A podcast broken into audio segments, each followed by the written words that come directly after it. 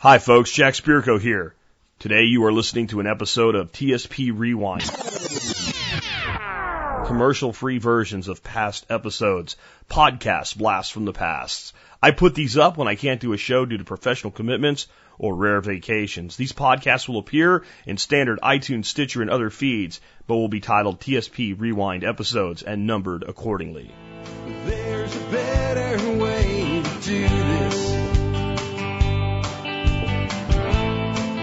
Show you a better way.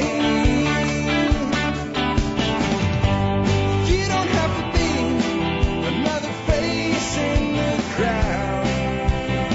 Hey folks, this is Jack Spirko with another edition of the Survival Podcast. As always, one man's view of the changing world, the changing times, and the things that we can all do to live a better life if times get tougher, even if they don't. Coming to you once again from Arlington, Texas. Today with episode 552 of the Survival Podcast. Uh, scratch that, 553 of the Survival Podcast. Uh, it is November 17th, 2010, and that means that, uh, we're rocking on for Thanksgiving. I'm gonna have to do a show on cooking for Thanksgiving. I think uh, the week of some different ideas I have. Uh, try to throw some cool things in here around the holidays. Today's show is going to be cool. I promised you a cool show, and what I'm going to do today are 10 ways. Some you've probably thought of, some you may have done, and some you've probably never thought of. 10 ways of testing your preps, and some cool stuff for those of you that have kids that aren't really into this. That you can actually like. You'll probably get some resistance until you're in the middle of it and then it'll be kind of fun. So this will be stuff that you can do whether you're single, whether you're a married person, uh, whether you're a married person with kids, whether you're a grandparent with grandkids coming around once in a while to do something cool. Uh, you name it, you'll be able to adapt most of these to fit uh, your situation.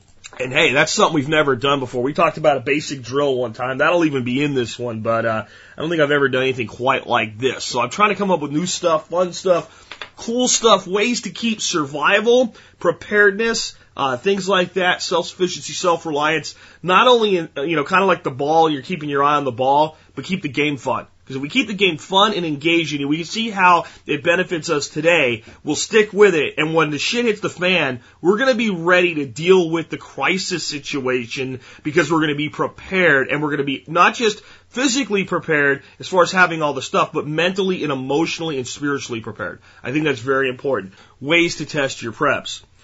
Um, I have these 10 ways. Let's start out with one I talked about a long time ago. A very long time ago, uh, back before I even put numbers in the episodes of the show. It was that long ago. So this was probably episode 8 or something like that, and I didn't even number them back then. And that is what I call the self-induced power shutdown. Now that is, let's see, we're sitting around at home, and maybe we planned for this, and we could do this a variety of ways. One way, we could do it in a real world scenario dad or mom goes outside, lifts up the uh, the, the cover on the uh, electrical breaker, looks at the big switch that says main power. It's in the on position. Click. It goes into the off position. What I don't like about that is that even though it is real world, it's what you would really deal with. It will cause you to have to worry about your food spoiling. Now, in a real world situation, would you have to do that? Yes. Uh, but and this is a key but, in a, in a drill, you're really looking to test everything else as much as you can because what you would be doing in that real world scenario with the food we'll get to later. And a lot of that would be cooking it so that it'll make it through a certain period of time because it'll last longer cooked than it will raw. And that may not be the best way to test your preps. Now you might want to mentally run that scenario. What would we do? But so that this can be a somewhat enjoyable experience, especially with kids in the house and things like that, you may want to take that one stress factor out. So the other way to do this is, and there's a couple ways to do it. One is, you know, kind of on the honor system, right? Um, you just turn, don't, don't use anything electric. The problem with that is, and you'll find this out when the power's out for real. Um, you'll find this when the water's out for real. That it's so in in us to just flip a switch that we'll be doing it even if we're not trying to cheat. So kind of the middle ground is you should know your power breaker anyway. You should know which switches turn off which things. And what you can do is throw every switch in the power breaker to the off position except the switch that runs the power to your kitchen and, and therefore your, your, uh, your refrigerator freezer. And if you're like me and you have external power out in the garage and you're running a deep freezer out there, you'd leave that, that particular circuit on as well. Turn all the other circuits off. It's up to you in this scenario whether you go without water or not. And the way to go without water, I don't like the idea of shutting the main water off. I guess that could be part of your prep. There could be times when that's necessary, so you might want to learn how to do that. But I don't think it's really necessary to do. Uh, what I suggest you do is just get a big old piece of duct tape, put a big old piece of duct tape over your faucets, and if that's if you want to go without water. But just and, and maybe this is the first time you do this, you plan for this. All right, so we're going to do this on uh, Saturday evening, or we're going to do this on Thursday evening, and we're going to be without until Friday morning. And you're going to live without the power on and or and or water as well. And the big thing that I want you to do is I don't want you to kind of like suffer through it. What you need to do is anytime like you have just a kid being a brat or something and you just don't want to be put through additional stress over a test, if you have to capitulate on something, write it down so that you'll be prepared to not have to, you know, to, to be able to deal with it when it's not available. A lot of these are more about finding the holes than just doing it because you want to prove that you can. I think that's a huge, it's also about mental preparation. I talked about mental, emotional, and spiritual preparation. I'm not talking about religion when I talk about spiritual preparation. I'm talking about whatever spirituality means to you, whether it's, you know, uh, your, your, your conventional church going spirituality or your individual, whatever that is, those three units of a human being work together. And I think even a person that considers them an atheist, uh, considers himself an atheist, has some level of what I would still call a spirituality, an inner belief. And the way those three dynamics work together so that when this happens, when you do have to deal with this, and it may not be a day, right? It may not be because some clown with a backhoe, you know, dug up an electrical main two roads over. It may be a real scenario where, you know, calling the power company expecting it back on in a few hours isn't going to work. And when you're in that scenario, if you, the more times you put yourself through things like this, the more you'll be prepared to deal with them, not just from having all the stuff you need, but emotionally and mentally. And that can never be more true than with your children. You're going to hear me talk a lot about you, preppers with kids. A lot of this is for you today. Um, when you have the scenario go on where, hey, the power's out and the kids are scared, hey, you know, mommy and daddy did this with you before. Remember we did that and we sat on the floor and we read books or whatever? We're going to do that now. And you take the fear away. Because you are going to have enough stress to deal with in a real, you know, a real disaster. Whether it's, it's a, a TEOTWAWKI type event, you know, the end of the world as we know it type event, or it's a regional disaster that's going to be very acute for you. For instance, we had an ice storm last year where we had people in the in the you know like northwestern, northeastern Arkansas up into Kentucky and up and all through there that went without power for two to three weeks during a very very cold time of the year. So if you're dealing with that and you have to deal with all the things that come with it, your kids, the less afraid they are, the less complaining they are, the less whining they are, the less scared they are, uh, the less disruptive they are. That's one less thing for you to take care of. So the more you can embolden them and empower them so that they can walk through these events, the better you'll be able to do all the things you're going to have to do as head of household, adult, that type of thing. So a lot of this is about that. So self-induced power shutdown is really a good way to do that. Kind of taking you to another level, camping. Uh, we did a whole show on camping, and I'm talking about different camping right now, though. You know, if we're going to camp, typical camping trip, what do we do? Well, we all load up in the car and we drive out somewhere, and this takes logistical planning, and um, it, it does have some real advantages because whatever you didn't bring, you don't have. And usually there's a little camper store if you're in a state park or something down the road, but you know, once that closes at nine o'clock or whatever, and you know, it's, it's kind of like small town America out there in the state park system or the national park system. You, you can't get anything at least till morning. And if you go far enough out, you can't get anything but what you have with you. So that's good. But it also requires time and it requires expense. But if you have basic camping gear and you do that on occasion, what about the backyard camp out? What about we just pick a spot right out in the middle of the backyard? We put our fire pit there so that we don't burn the grass down. And then we have our campfire and we all get together as a family. We go camping in the backyard for a night. And once we close the door of the house, we can't go back in. Or if we do go back in, we have to take a notebook with us We have to write down what we took out. This is probably more productive, by the way. We have to write down what we got out of the house and what we brought out. And it is a good time to take away internet connectivity from the kids and from the adults too, right? Um, I don't think it's necessary that you take away electronics. I don't think you should be running an extension cord with a television set and a Nintendo Wii out to the tent because that's not realistic. But the handheld game systems and all, you let the kids have that. You might not let them have it the entire time, but remember, we're trying to recreate a real world scenario. Now, what you might do, if you're sneaky like me, is you might make sure that they can't get to the batteries easily, and you might make sure that that game got turned on for a while, and you might try to set it up so that maybe they can screw around with that thing for about an hour, and the batteries can go out. And if they have their own little bug out bag or whatever, if they have batteries in there, they can shove them back in the stinking thing and turn it back on. If they don't, maybe you say, look, uh, that's one of the things that dad's not going to let you get out of the house. Because you're supposed to carry your own backup batteries. Makes sense? See, now we start to teach with real world consequences that aren't that bad because now, we're going to toast marshmallows or something. But I think if you take that step, and that's kind of a cool one. I know my buddy Brian did this with his family, um, Brian Black from ITS Tactical this summer. Uh, he, his wife, and, and their and their son Trey camped out in their backyard just for fun. But I bet you they learned some things when they did it. And it, it is kind of a cool thing, and it is kind of a step. Like if you're going to start doing camping trips, long, longer distance camping trips, some you know maybe, maybe camping trips that are not quite.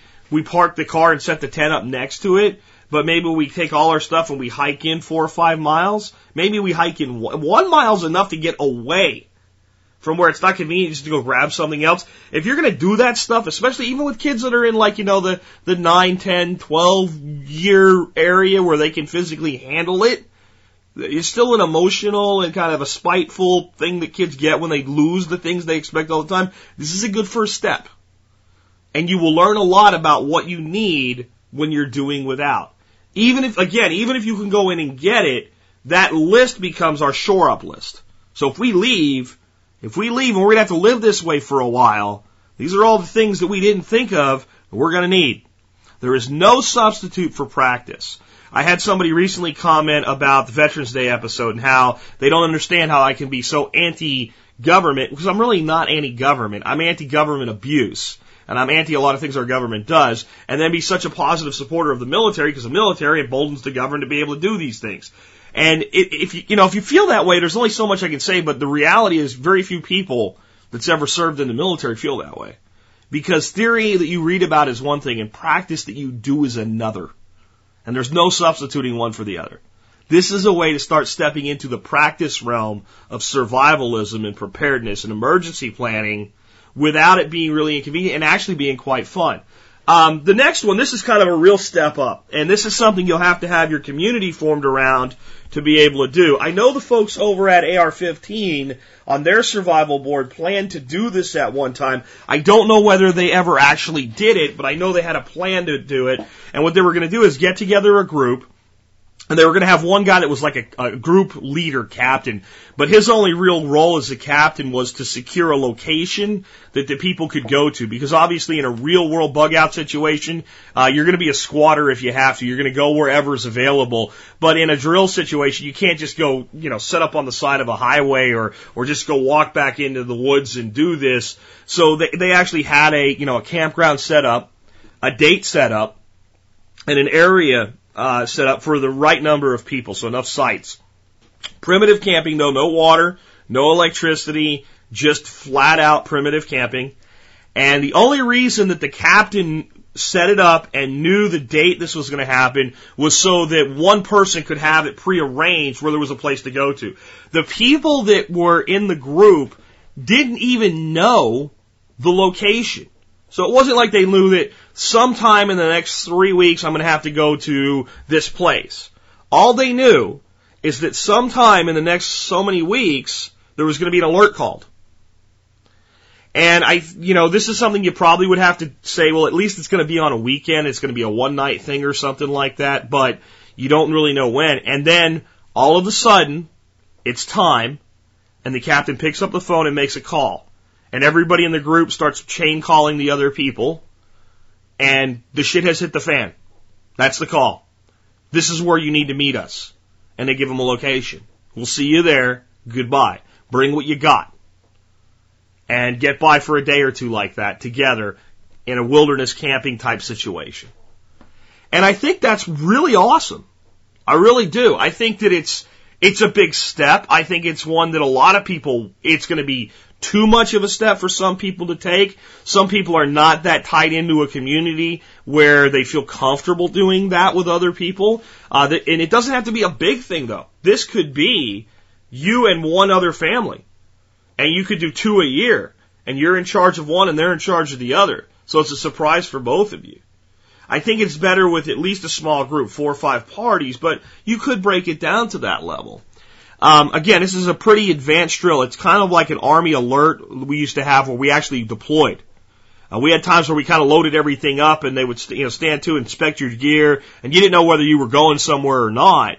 And, uh, then they would say, okay, stand down and go back to life. You can put all your gear away and go do your job, uh, on post for, for that day, you know. And then there were other alerts where uh, we did the same thing, and then they loaded us up on birds. And at some, there was there was one we had in particular in Panama, where we were all loading up on uh, on the uh, what do you call them, the Chinooks, and we had you know the mechanics instead of us loading up on the Chinooks, we had all the rigs, and we're pointing the rigs north toward you know northern Central America up toward Costa Rica, and we're driving, and we've got everything with us.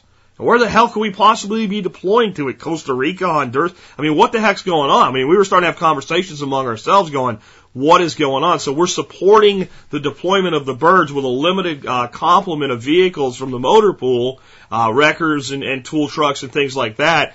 Uh, and we got with the trucks, I think about 20 miles from the Costa Rican border and uh, they gave a stand down call and we turned the convoy around and came back and the birds just kind of flew out over the, the ocean and circled around a bit and then they came back in but we had the whole unit fully deployed we could have went anywhere and um, it was an interesting experience and it taught us a lot about the holes that's what this is like this is like that you know in quotes light right the light version of a full military alert. You're actually deploying to somewhere with what you can take with you, and only with what you can take with you.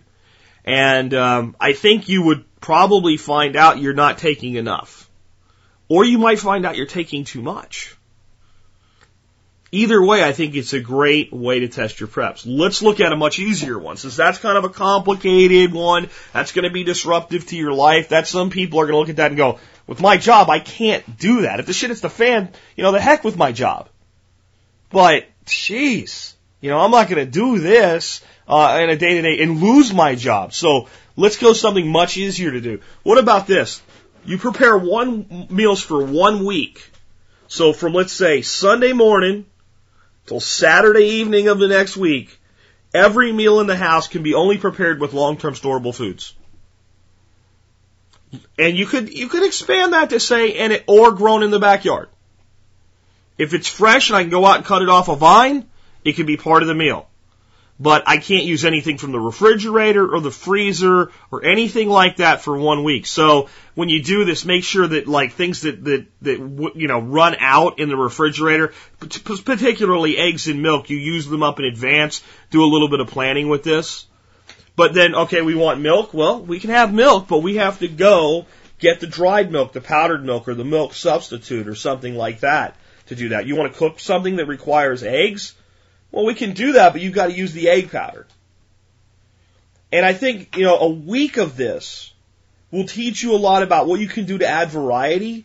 It'll teach you what it really would be like if you had to live on that stuff for a month or more. It will, again, mentally, emotionally, spiritually prepare you for the reality should you ever have to actually deal with it. And it's not that bad. And it will be kind of fun and it will help you get creative. And what you can do, here's one thing you can do during this drill. I have no issues with you doing this. Anything you don't have that you think this would be a good item to put in here, and it's a long-term store, but it's available from Kroger or, you know, Acme or whatever supermarkets around you. You can get in your hot little car and drive, cause they're not simulating a disaster. We're simulating what? Living off our preps. So you can drive out there, get that item, bring it home and cook with it. No problem. As long as it can store for six months or more without refrigeration. That would be my cutoff for this drill. We've actually done this one, and this one was actually really cool. And we st- I started to get really creative toward the end of that week with what we could do. And I started to learn what could be done with leftovers, like taking uh, leftover mashed potatoes made with potato flakes and turning them into like a potato pancake. You know, go out to the, the, the garden, pull up an onion, chop an onion up, mix it in with that, add a little bit of flour eh, to make it sticky. Uh, and I actually think with those I used a little bit of the egg powder. Uh, didn't like mix it all up, just kind of sprinkled it in there to help with the moisture and made them into these little patties. Dumped a little oil in the skillet, uh, cast iron skillet and fried and browned those up. Those were good. I mean, that was like, I could eat this any day. But uh, kind of like I thought back to my grandmother using leftover potatoes and then looked around with what I had. But without doing that, I would have never realized that these things could be put together that way and utilized that way. So one week of living off long-term storables. And again, any delta that I set for you, any bogey that I set for you that you're like, dude, I don't want to go that long. Do it for three days. Do it for a weekend. From Friday night through Sunday night. You're going to live off your, off, off long-term storables only. Doesn't even have to be preps. This doesn't mean necessarily you're breaking into the mountain house, though you might find yourself doing that. If you do it for a week, here's what's going to happen. Man, I'd really, really like some meat tonight and not something that came out of kind of a soft, mushy can like some canned beef or canned chicken like we did last night in the chicken soup or whatever. And you're to go out there and you're like, Mountain House pork chops. And baby, them things are to be on the grill. And you might end up with quite a bit of pork chops left over out of that big number 10 can, and you might be eating pork chops for the next month, uh, once or twice a week. Uh, but you're going to really enjoy them, and you're going to start to understand why you're doing what you're doing. Because that's what this is really all about. It's not just, it's not just testing it. It's not just finding the holes and filling them. It's teaching yourself why I do this. And by day four of rice and beans, and you're digging into a juicy pork chop, and it, they're, nice pork chops, guys. They're one of my favorite things from Mountain House. You're gonna be like, you know what? This is uh, this is a hell of a comfort item right now. So consider that one. And again, you don't have to do the full seven days. Uh, next one. In a real long-term disaster scenario, one of the most incredibly important skills that you're going to have is the ability to barter when things start to run out, or when things just like, even if you have a barter situation, you have to have more than you need of something. Understand that. So let's say I've stored tons of certain things, but there's some other things I'd like to have. Well, I'd have to go out and find somebody that doesn't have what I have, has what I want, and create a deal where we can make an exchange. And that could either be done with some form of currency or items. How do we simulate this on a day to day basis? Well, you know, a lot of times when we have big get togethers, people do what's called a trade blanket. And that's kind of cool. And a trade blanket, if you've never done it, uh, you get like a big camp out together of a bunch of people. You lay a blanket down and somebody walks up and throws a big, beautiful tomahawk in the middle of the, uh, middle of the blanket. Then anybody that wants that tomahawk that has anything they'll offer for trade walks up to the blanket and sets it down. And the guy that put the original item up can take one of the items or say he doesn't want any of them. And then, you know, if he says he doesn't want any, one of the people that threw something up there might add another thing. Or, you know, maybe they, they say to somebody that's got something on the blanket, look, I'll give you this for that. And then they take that item they didn't really want and then they add it to the another item and they say, okay, now will you take it? Things like that. Well, that's not really easy to do on any given Saturday, right? So how do we do this? You go down to your local flea market and you set a discount bogey. You say, I will not take anything here, whether I want it or not, unless I get at least 15% off the asking, the initial asking price, or 20. You know, and 20 I think is kind of a good, good place to go with that. And that may be looking at something you really would like to have and not getting it. And please don't buy crap you don't want or need just to do this exercise. But if you go down to a lot of flea markets, you'll see some items and you'll be like, yeah, we could use that. We could add that to our preps. I could use that as a gift. Heck, this is school. I'm, I'm learning something here. I could buy this stuff and, and donate it to Goodwill and give it to charity or whatever. Uh, but going to a flea market and visiting a variety of different booths, talking to people and saying, yeah, I want that, but what do you want for it? And no matter if it's even I don't care if it's stupid cheap, whatever the answer is, that's kind of expensive. Um, and then throw them at a price that's, you know, 60% of the asking price. That way they can kind of say, look, man, I can't go that low, but I could do this and start getting some haggling going and start learning to do math like that in your head because dividing by, you know, taking increments of 10% off is really easy. Five bucks, 50 cents, right? So if you want to do 20% of five dollars, it's a dollar. And, and, you know, be able to, you have to be able to do that and, you know, all this complicated math we teach our kids in school, I don't think we spend enough time teaching them basic social math where you can do things like that. I have people, you know, that I've been with that I go to a, you know, a store and we see like 25% off and they like go, wow, I wonder how much off that is. Well, you dolt, it's a hundred dollar item, so it's 25 bucks. You know, I, I, I realize there's a lot of people like that. But it's not just about being able to do that math, it's being able to do it and then integrate it into the conversation and to realize, well, if I want 20 off, I need to ask for 40. So I take what I need and I double it and I make that as an offer. What's the guy going to do? Shoot me? You know? And you'll start to realize you'll start haggling over all kinds of things if you do this once in a while. The problem that I see is that a lot of people aren't comfortable doing this. And I see it a lot when I when I've used to travel to Mexico often just for vacations. Um, it's kind of expected. The price is high so that you can haggle. The guy knows you're going to want to haggle. And you see a lot of tourists, they overpay for stuff because they just don't even feel comfortable asking. And I'll tell you what, I know some people are going to get mad at me, but ladies, you guys are not as good at this as men are. Men are real quick to go, that seems high. You know? That seems high. I've seen, uh, John Stossel did some stuff with do women overpay for two things, car repairs and buying vehicles. And the average uh, price that a man paid for buying a new car was 15% less than a woman. 15%. Let's do a little bit of our math there, folks, and let's say what is 15% if I'm buying a $30,000 car?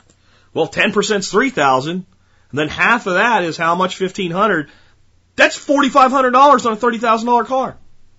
Why? Because women and the women that were part of this experiment were asked, why didn't you ask for more off? Why didn't you hold out? Why didn't you say no? And they said, because he was so nice and he worked so hard to get me a good deal in the first place. He didn't work hard to get you a good deal. He made you feel good about buying a car. And, and I'm not putting you down, ladies, because I think you actually are much better at this than men are. I think a woman as a bargain hunter is a much better uh, uh, overall, generalistically, much better than men at haggling and bargaining. Once they get past that initial, I don't want to not be nice feeling, right? Because men are we're jerks. When it really comes down to it, men are jerks. Come on, you know some of the ways we act, especially when we get together in deer camp, we're, we're really kind of obnoxious. Women try to be nice. That's a good thing.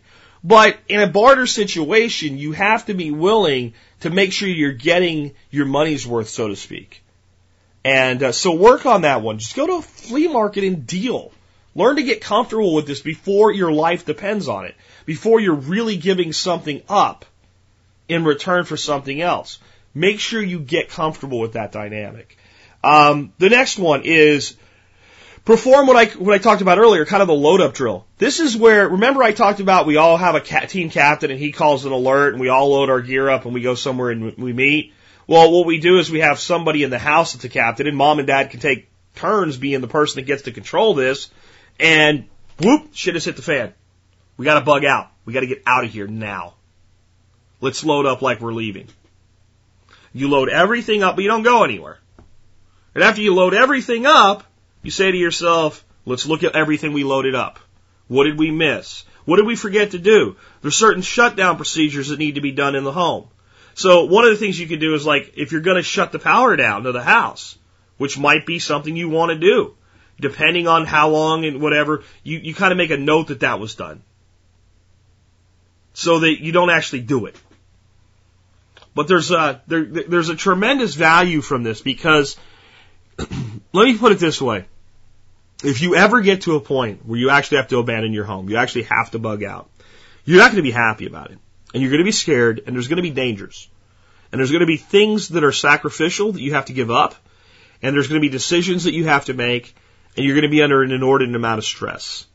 Um, I don't care if it's basically you've got it's a long telegraphed punch coming like a, a hurricane, and you've got a couple days to put everything together, or it's an imminent situation. Either way, there's going to be stress. There's just going to be more in one than the other. If you've never dealt with this mentally before, emotionally and physically, if you've never figured out what the limits to what you can carry, what you can take really are, if you've never had to look at something and go, you know what, I really have an emotional attachment to that, but it actually has no, um, zero uh, tactical use. It has zero uh, functional use, and it's large and bulky, and it just doesn't fit. And I can't take that. If you've never put yourself through that before, and now all of a sudden it's bad, the sirens are blaring, and you got to go. You got 15 minutes to get out. And the kids are crying, and the dog is barking, and your your your husband's yelling at you, "Come on, honey, we gotta go," or your wife's yelling at you, "Honey, we gotta go." and all of that's going on around you and you've never put yourself through it before, it's going to be a lot harder to do the right thing. And to have confidence in yourself to do the right thing. I think the load up drill is probably one of the best things you can do. You don't even have to load it up. Throw it in a pile on the floor in the in the middle of the living room and then sit down and go through it. And then if you look at it and you look at your car, ask yourself, would this really fit? Would we really be able to carry all this? And maybe it is time to load it all up. But I think the more times you do it, and the more times you go through it, and the more times you ask yourself, and then you tie it in with your other drills. Tie it in with your backyard camping trip, or your actual camping trip, or your, your, your lights out drills, and say, what do we not have here? What are we missing? And then you become both, you know, logistically prepared and emotionally prepared to deal with these situations. I try to keep this show very uplifting. I try to keep it very energized. I try to keep it very exciting. I try to keep in your mind that if we do all these things the right way and nothing goes wrong, we are still going to be better off. And that's why we're going to do it because it's in our best interest to whether we go down a bad road or we stay on a positive road. Doesn't matter. We're better off. But the reality is that bad road sometimes is really bad. That bad road sometimes is potentially lethal or even going to be lethal to some people we care about and yet maybe we're left behind. Or people are hurt, people are injured, people are scared, people are hungry. There is a dark side to humanity. And in some of these scenarios, we're going to see it. I'm doing this show today because I want you to take at least one or two of these things. Some of them are easy to do and do them and start to get yourself in a mindset where you're prepared to deal with this beyond just I have all this stuff. You know, I care about you folks. I care about every person that listens to this show. I hope that most of the information I give you about the actual disaster side of preparation you never need. But I also know that many of you will at some point, and I want you to be ready to put it into action. Um, the next one is here's an easy one. The systems shut down after dinner for a unique family night. And this is just, it's a bonding experience. You're not doing without that much, but Computers off. Cell phones off. Internet off. Dad, the way to, you know, make sure the internet stuff doesn't get used, you take away the cell phones, go shut the DSL modem off. Or the cable modem off, or what have you. Unplug the phones. You know? If it's that big of an emergency, people will find you. Leave, you know, one cell phone on and up on top of the refrigerator if you're that worried about an emergency call coming in. And then you don't have to do without anything other than lighting. That's it. No lights. Lights go out in the house. Candles get lit. Lanterns get turned on. Uh, no TV. You know that that what have you. But you don't have to shut all the electricity off. The refrigerator's there if you want to cook something. You can cook it. I want this to be fun. Books, storytelling. You can use radio. No TV, but you can use radio. But you have to use a radio that is on batteries or rechargeable or, or something like that. You can't use a radio that's plugged into the wall. You can't turn the stereo system on. It's just a good old fashioned night at home with the family dealing without for one evening until everybody goes to bed. You don't even have to worry about keeping warm or keeping cold. You know, you can leave the, the, the thermostat on. And people would say, well, this isn't enough. I mean, you, you're, you're, you're just not putting people through, uh, doing without enough. I mean, this isn't really a big deal. Well, that's the point. That's the point. It's not a big deal. You're going to find out for a 14 year old girl that wants to text her boyfriend what a big deal it is. But you're also going to find out if you can get her engaged in the situation, all of a sudden, Tommy will wait till tomorrow. You know, if Tommy can't wait till tomorrow, he's not that important. If you're going to give her an opportunity to tell Tommy, I'm not going to be able to text you from like 7 o'clock until the next morning. You're going to take away her phone and you're going to hide it. And if you're smart, I prom, hold on to, okay, I'm not even going to edit that out, guys. That's, you just heard why. Um, no one's getting into this house, uh, without me knowing about it. Uh, that was the uh, FedEx guy dropping some gear off that I'd ordered from cheaper than dirt, actually. But let's go back to this system shutdown drill. I was saying about the, uh, you know, the young girls with the cell phone, the young boys with the cell phones too. If you're smart dads, moms, when you take the phone away, if it's a kind you can take the battery out of, I know your iPhone, um, you can't really do that, but anything else, uh, most of the phones you can take the battery out. You're gonna hide the phone one place, you're gonna hide the battery in another place, because man, them kids will go sniff those things out. But you just sit around and listen to the radio, read books, tell stories, make popcorn, do whatever. Spend a night together as a family. And do without the most basic things that you would ever have to do without the TV, the computer, and, and things like that. And I know a lot of people say, well, I don't even, you know, I don't even have a TV. There's families out there that don't have, we don't even watch TV, or we have TV, we only have, you know, the, the, the basic, you know, antenna channels that come in for the TV set. By the way, I think that's a mistake if you don't have at least the antenna TV, um, because there's a lot of information you can get from the news during a disaster that a TV can bring to you. But the reality is, in a lot of families that they do without TV or don't watch TV much, it, yeah, the TV has ceased to be the thing that takes everybody's attention. But you know what it's replaced by? The internet.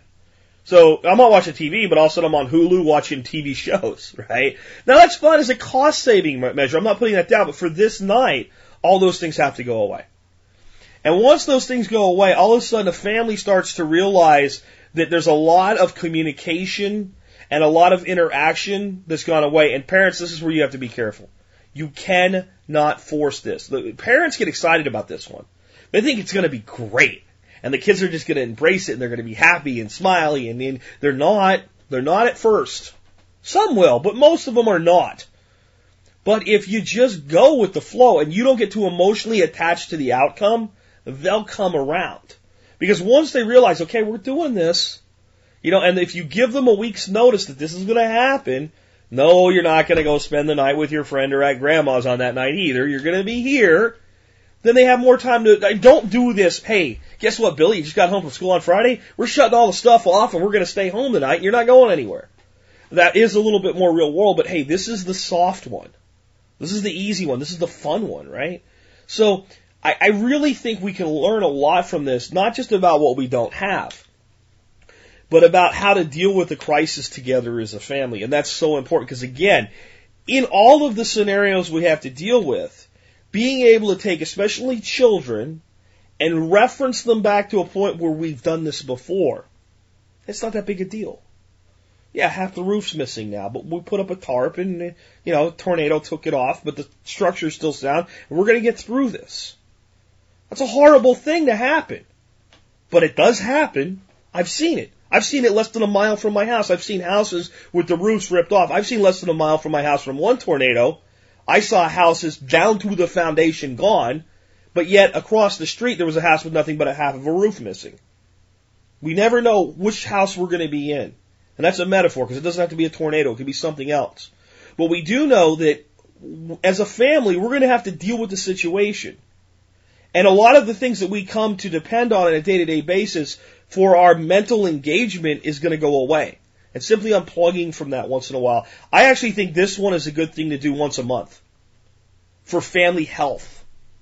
I really do. I think that it's, it's a good family therapy. Every third Saturday, everybody's home and this is what we do. And if you don't like it, Johnny, I'm sorry. Get your fill of Nintendo and your friends the other 29 to 30 days a month. Because on this night, this is what we're going to do. Take turns reading. And a lot of times people like different books. You know, the kids like one kind of book, dad likes another kind of book, mom likes another kind of book. But don't everybody get in your book and, and just unplug from each other. Take turns. Everybody take 30 minutes reading what they're reading, sharing what's important to them. These are the types of things in a long-term hunker down scenario we're going to have to do anyway. So we might as well learn to do them now and learn to enjoy them now and get the lessons that we need to get from them now before we're in a situation where times are really tough. The next one, the spouse face-off challenge. I like this one. I just came up with this one this morning. Um, completely original as far as I know. If somebody else did it before, that's fine. You can tell me I'm wrong, but I think I created it as of right now. This is how this works. You sit down with your spouse and you get some index cards and maybe you get six. And on each one, you write up a task. And then each spouse gets three cards. And over the next three weeks, month, two weeks, whatever time limit you set, at any time, one spouse can come to the other spouse, hand them a card, and they have to take care of that problem. Now, these are many tasks, but they could take an hour to complete, but they might represent a bigger catastrophe, and you're just doing one small piece. So, let's say we're walking along, all of a sudden Dorothy walks up to me and goes, honey, guess what? I go, oh, no. I'm in the middle of, no, sorry, disaster card, here you go. And I look at the disaster card. What does it say on it? The power is out and is not expected to come back for a long time. There's a lot of meat in the freezer. You know? Go select one item and cure it into jerky or biltong. Well, here's the problem with that. Meat's frozen, right? So Dorothy, knowing that this is going to be the issue, has already selected one big old hunk of meat, put that meat in the refrigerator two days ago, and I thought I was cooking it for dinner on Saturday, but here it is Friday, and I'm making biltong on the fly. And that's representing doing it all. You know? And you could come up with any scenario, big or small, to put on your cards and hand to each other. I think this is a great game. And I think that you're going to be really careful. And you know, here's the best one. Here's the best way to make this interesting. You write up your five cards, your six cards, your four, even numbers probably best. Four, six, eight, whatever number of tasks. You think about them together and you think he might have to do that. She might have to do that. And as the kids are old enough to do some of these things, you let the kids be in on this game too. But when we're done, we don't get to pick what cards we want. We don't get to hand the cards to the other person. We get to, I'll pick a number, flip a coin, whatever, get the order of choice, and then I pick a card, she picks a card, he picks a card. I pick a card, she picks. So, you don't know what you're going to end up with. So that task that's kind of crappy that you really don't want to do, that you think you're sticking the other person with, you just might end up with it. Interesting idea, isn't it? I'm sure that people can come up. This is a great one for the comments. Come up with ideas, folks, to write on those cards. Put them in the comment section. I gave you one idea. I'm sure you can come up with more instead of me listing a bunch of them. Why don't we do crowdsourcing on this one? Get on the comments section today. Go to the survivalpodcast.com. Go in the comments. If you want to be anonymous, make up a name. Call yourself friggin' Mike. Right? And in the address, you know, you have to put an email address in. Put Mike at fakeemail.com. I won't care. I really won't. That's just how WordPress works. And come up with the ideas of what you could put on those cards. I think that's a great one. And I do think that's my original one. All right, now, here's the next one I have. This one is a lot like the system power down that we talked about, with a little bit more or less, depending on how you look at it, going on with it. So we just talked about how we would have a system power down on a Saturday night. So Saturday night, the cell phones go off, everything goes off, what have you. On bug out bag night, dad or mom or one of the kids, let the kids be in control of this once in a while. Says emergency bug out. And everybody goes and grabs their bug out kit. Kids have kits, parents have, everybody has a kit. Everybody meets on the floor of the living room, and we're going to live in the living room other than to use the bathroom until tomorrow morning. The only stuff we can use is the stuff in our bag. That means the kids can have their cell phones if they put them in their bag. That means the kids can have their Nintendo, little Game Boy, if they put it in their bag. That means the kids can have their extra batteries if they put them in their bag. Got it? See, this is kind of cool. And you can still say, okay, well, right now we're going to do this. And what you can do, here's a great way to not fight about it. Everybody gets to be in charge of each hour. So, hour one, if you have four kids, let's say Tommy, or two kids, four would be kind of redundant on this show, but let's say you got Tommy and Jenny for your two kids. Hour one, Tommy's in charge. Hour two, Dad's in charge. Hour three, Jenny's in charge. Hour four, Mom's in charge. And it reverts back until it's time to go to sleep. So they decide what the group's gonna do. See? Democratic, fair. Kids actually hate fair, by the way, folks. All these kids are like, I don't think it's fair. They really don't want fair, because fair is equality. Right? Fair is equally distributed. and they think they want fair. What they really mean is I don't get what I want. That's what's not fair. But anyway, you give them fair. And that means that when they say, well, for the next hour, I think we should all be able to do whatever we want, fine. Take the time and unplug yourself so you're not trying to control the situation. But when it comes around your turn, you know what we're going to do now? Dad's going to read a book. Mom's going to read a book. Kids are going to read a book to mom and dad. You know, we're going to make, you know, we're going to make do with whatever we have and we're going to do whatever we come up with. But, you know, we're going to sit around and tell stories, whatever. But make sure that the kids have some ownership in it. And you'll get a lot more buy-in that way. And that way they can play around and text Tommy, you know, about, you know, oh my, OMG, you won't believe what she said about, uh, whatever. And get that out of their system because as long as the cell network's up, they're going to be able to do that based on what they've brought with them. So give them ownership of that. So bug out bag night in the living room. And that means you're not going, once we're, once it's called, whatever you wanted out of the fridge, I hope you got it. Cause you're eating your Clif Bar or whatever out of your bag. See, and this can be cool, and this can still be relatively comfortable, and you can even say when it's bedtime, everybody go sleep in their bed if you want to. Or you can camp out on the floor. It's up to you how you want to do this. I think the camping out on the floor as a family is a really cool thing to do on a night like this. But I don't care if you go back to bed, but just if you take that part of the night where everybody does their own thing and everybody's apart and everybody has whatever the hell they want and you put a limitation on it, again, family bonding, emotional, spiritual, physical preparation, logistical preparation, you're going to realize, hey, I really should have this in my bag. Your kids are really going to realize that. And they're going to start, you know, making some trade-offs and making some choices. And this way, it's not just they're going to be preppers while they're under your roof. This kind of stuff, folks, when your kids leave, and, and they might go through the 21 year old, yo, I'm going to go party phase, and forget some of this stuff for a while. Hopefully nothing too bad happens during that. But they're going to come back to it. You're going to plant this in them. Um, the last one is running what I call first aid and emergency flashcard drills. And this is kind of like the spouse face off, except it's a little bit more specific to acute emergencies and first aid, and it's more about do you know what to do rather than actually having to do it. So what you could do is you divide up a, a, a group of cards amongst the family. Um, dad's having a heart attack. Horrific, but could happen. You know, just happened to one of my best friends. Unfortunately, no one was there. Uh, it might have turned out differently if there was somebody else there, but um, mom cut her hand. Uh, the house is on fire. Uh, the neighbor's house is on fire. Uh, the news people say that there's riots uh, just two blocks over. Everything you can come up with. Now, don't do this with kids that are too little, or like take them out of the equation. Just do this with the older kids and the parents.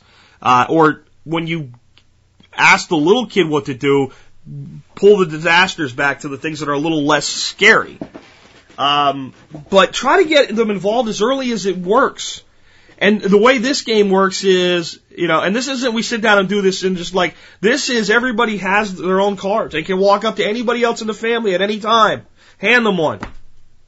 What would you do? You don't have to do it, you just have to explain what I would do. I would dial 911. I would make sure that this happens. I would go tell a neighbor, whatever it is. You know, uh, I would get out of the house. I would go here. This is where we would meet again, this is about running these scenarios mentally, and this is the, the good one about this is it's not any, it doesn't inconvenience anyone, so it can be an ongoing thing. We can make, you know, we can make one stack of cards and then make copies of them, and everybody can have the same cards. You can just go pick one anytime you want and hand it to somebody. You know, a great way to head off an argument. Two of you are about to start fighting with each other. Why don't you hand each other a card? I got to deal with this. That distracts us. But I don't want to. I want to fight. No, you don't get to fight. You got to do this. Remember, we have a deal. Oh, okay, let's see. I'm having a heart attack. Well, I would tell you, and you know what? We're not going to have an argument after that. cool, huh? Um, kid is just, I want this, I want this. Oh, wait, look up. House is on fire. You got to deal with the house being on fire. What would you do? It's not always going to work. It's not always going to be utopia, right? Sometimes the kid's going to throw it down. Mom, I don't want to do this right now. I want my thing. but Give it a shot, man. And I want to hear from you not only with the spouse face off with tasks, but in the comments section today, I want to hear from you what emergency scenarios could you put on flashcards like this so that you could have this kind of family interaction going on on a regular basis. And those are my 10. I think they're pretty cool. I think this is, was a, I think this was a great show. Uh, I really had a lot of fun doing it, even the dogs barked at the FedEx guy. Um, I hope that we come up with a lot of ideas with each other today. Let's make this one of the most commented on episodes of TSP ever. If you've never commented on the blog before, come up with an idea, go to the survivalpodcast.com, type it into the comments box and submit it. I bet we can come up with a ton of stuff that will help us come up with ways to test ourselves and form stronger bonds as families and be more prepared to deal with anything from a minor inconvenience to a major disaster. And that's what it's really all about. It's about you staying together as a family. Most disaster scenarios um, have this acute phase, this thing that happens at first. And if you're not taken out in the acute phase, you're usually part of the aftermath. And the aftermath is where things get really bad, really horrific, and really dangerous. Think about things this year. The Haitian earthquake. The ground shook, the buildings fell, and some people got crushed. You know what? The people that got crushed, their troubles were over when they got crushed. I'm glad I'm not one of them. I'm not saying they got out easy. I'm just saying there's not a whole lot for them to do because they're dead. The people that survived, they were the ones that started to do without resources. They're the ones that had to do without water, food, blankets, comfort items, medical supplies.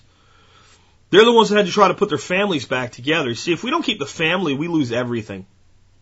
If we lose the family, we have nothing left. That's what holds humanity together is our family bonds. We're not like, you know, some animal species where the male mates and just goes off and the woman raises the kids till they're old enough to feed themselves and swats them on the butt or kicks them out of the nest like a bird or whatever and, and then they're just gone and we don't, we retain those relationships. And we retain them and we make people part of extended families that aren't related by blood. We choose friends that we see as brothers and sisters and cousins. You know, and we form those bonds. And those are the things that enable us as a species to survive where other species fail. Compassion. All the bravado bullshit on some of the forums, I'm gonna do this, and I'm, you're not gonna do anything, really, when it comes right down to it if you give a damn about anybody other than put them first. You talk all these guys that talk Billy Badass, and I know some of them that are married and they have like a four year old little girl. That four year old little girl is going to be a hell of a lot more important than proving you're a man to some other guy. You're going to want to be a man and support that kid. That's what it really comes down to. A lot of the bravado in our industry, in our world, in our space, in our niche is BS. Because we all bleed if you cut us. If you cut us deep enough, we all die. And many of us accept that fact. And we're willing to deal with the emotional strain that comes with it. But when you turn and it's the person that we care about that you're going to cut, things are different. From a protectionist standpoint, but from an emotional standpoint, when we can't always get it right, we can't always be there, we can't always save the person that we care about.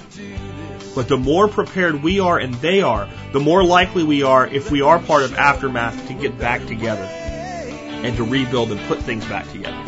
The 10 ways that I gave you today, you don't have to do them all. I don't think anybody can probably pull them all of them off in six months. I'd, I'd be really shocked if it, you have to have a lot of flexibility and freedom to do them all. But you can pick two or three of them and you can do them and you can start to be better prepared emotionally, spiritually, and logistically for some of the things that may come. And you will build stronger family relationships. Kids will grumble and grice, but in the end, I've always found that kids in these scenarios end up having a lot of fun. And they start to realize all the things that they're missing out by being too tied in to the world of technology. And with that, this has been Jack Spirko with another edition of the Survival Podcast, helping you figure out how to live that better life if times get tough, or even if they don't.